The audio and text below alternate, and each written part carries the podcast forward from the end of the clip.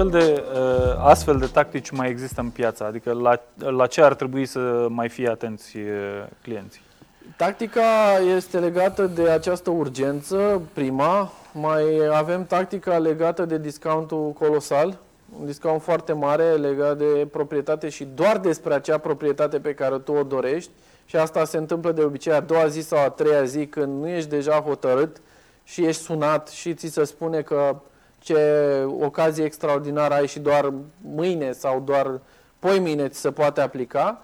Mai există anumite avantaje care sunt prezentate la faza de rezervare, așa cum spuneam, și nu se vor regăsi în promisiune.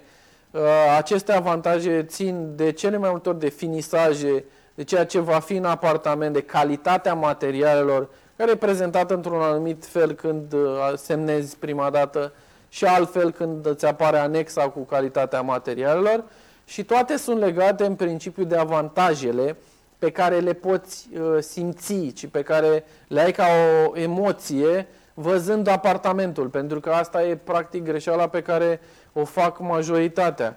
Uh, se atașează emoțional. Atașându-te emoțional, orice atu pe care îl are în plus uh, apartamentul respectiv, prezentat ca o vopsea eco, prezentat ca un furnir în loc de nu știu ce scară din beton, vezi ca o tentație majoră.